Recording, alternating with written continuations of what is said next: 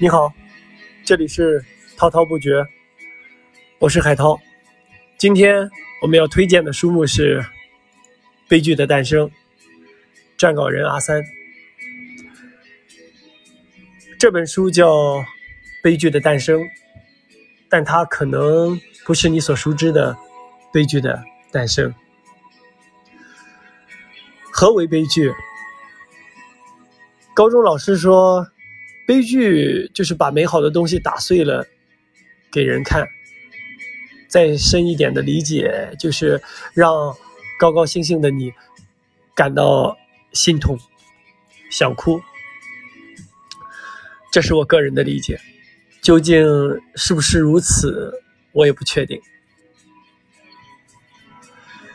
这本《悲剧的诞生》其实是讲艺术丧失跟恢复的，是尼采以希腊艺术，包括神话、艺术、歌剧等等为研究的对象，以希望德国艺术复苏、人民精神丰富所做的。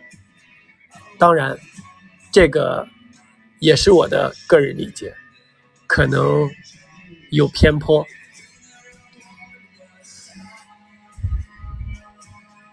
最初选择这本书，因为本书的作者是尼采。尼采是何人？上过学的都应该听过这个名字，或者说听过“我是太阳”这句话。当你是太阳的时候，那么还有什么能让你忧伤呢？在哪个国家的神话中，太阳神不是无所不能的存在呢？中国神话的太阳神是后羿，就是射日存在的那位。好吧，尼采他其实个搞哲学的，哲学就是说一些别别扭扭的话，就好像是蛇的嘴巴咬住了自己的尾巴，你的下颚咬住你的上颚，这样然后阐释一下生命的意义。是的，我开始读哲学作品了，可见我的心中满是伤痛。这个是真命题中的真命题。我的生活为何如此痛苦？这是个小问题，我自己可以解决。那我们的生活为何如此痛苦？或许在回答这个问题之前，我们先来谈一下5000年文明这个问题。你骄傲吗？如果你回答说当然，这是我们最值得骄傲的事情。比如说商周的青铜器，唐朝的唐三彩，单纯幼稚，何其可笑。每个我们所值得骄傲的背后都是吃人的存在。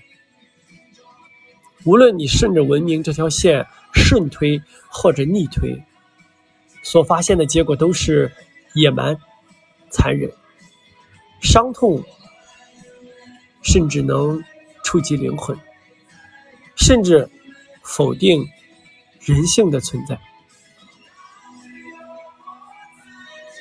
现在我们来回答正题。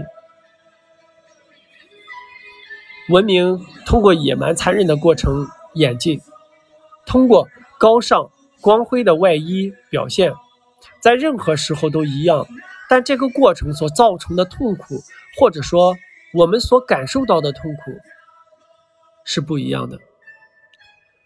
具体说来，就是今天的我们比以往都要痛苦。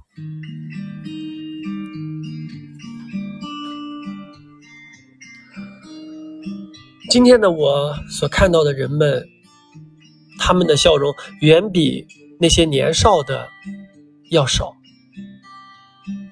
今天的我所听到的歌比以前要空洞得多。今天我所看到的影视作品没有能让我开心一笑的。今天我所看到的是非善恶，明天就会反转。我真的深恶痛绝反转这个词。今天我要跟你比，跟他比，跟每个人比钱多钱少。以前比现在快乐，是的。以前天碎了可以补，水饿了可以治，世道乱了会有神仙来。好吧，现在来说，钱是唯一的神。对于我们大部分人来说是这样的，所以我无能为力。简单说来，我们的生活如此痛苦的原因，就是我们失去了神话的力量。无所不能的个人，无所不能的力量，无所不能不存在于我们的精神。用我喜欢的书中的一句话总结这一切的原因，就是过度追求苏格拉底式的科学所致。这本书确实可以一读，尤其适合小年轻人。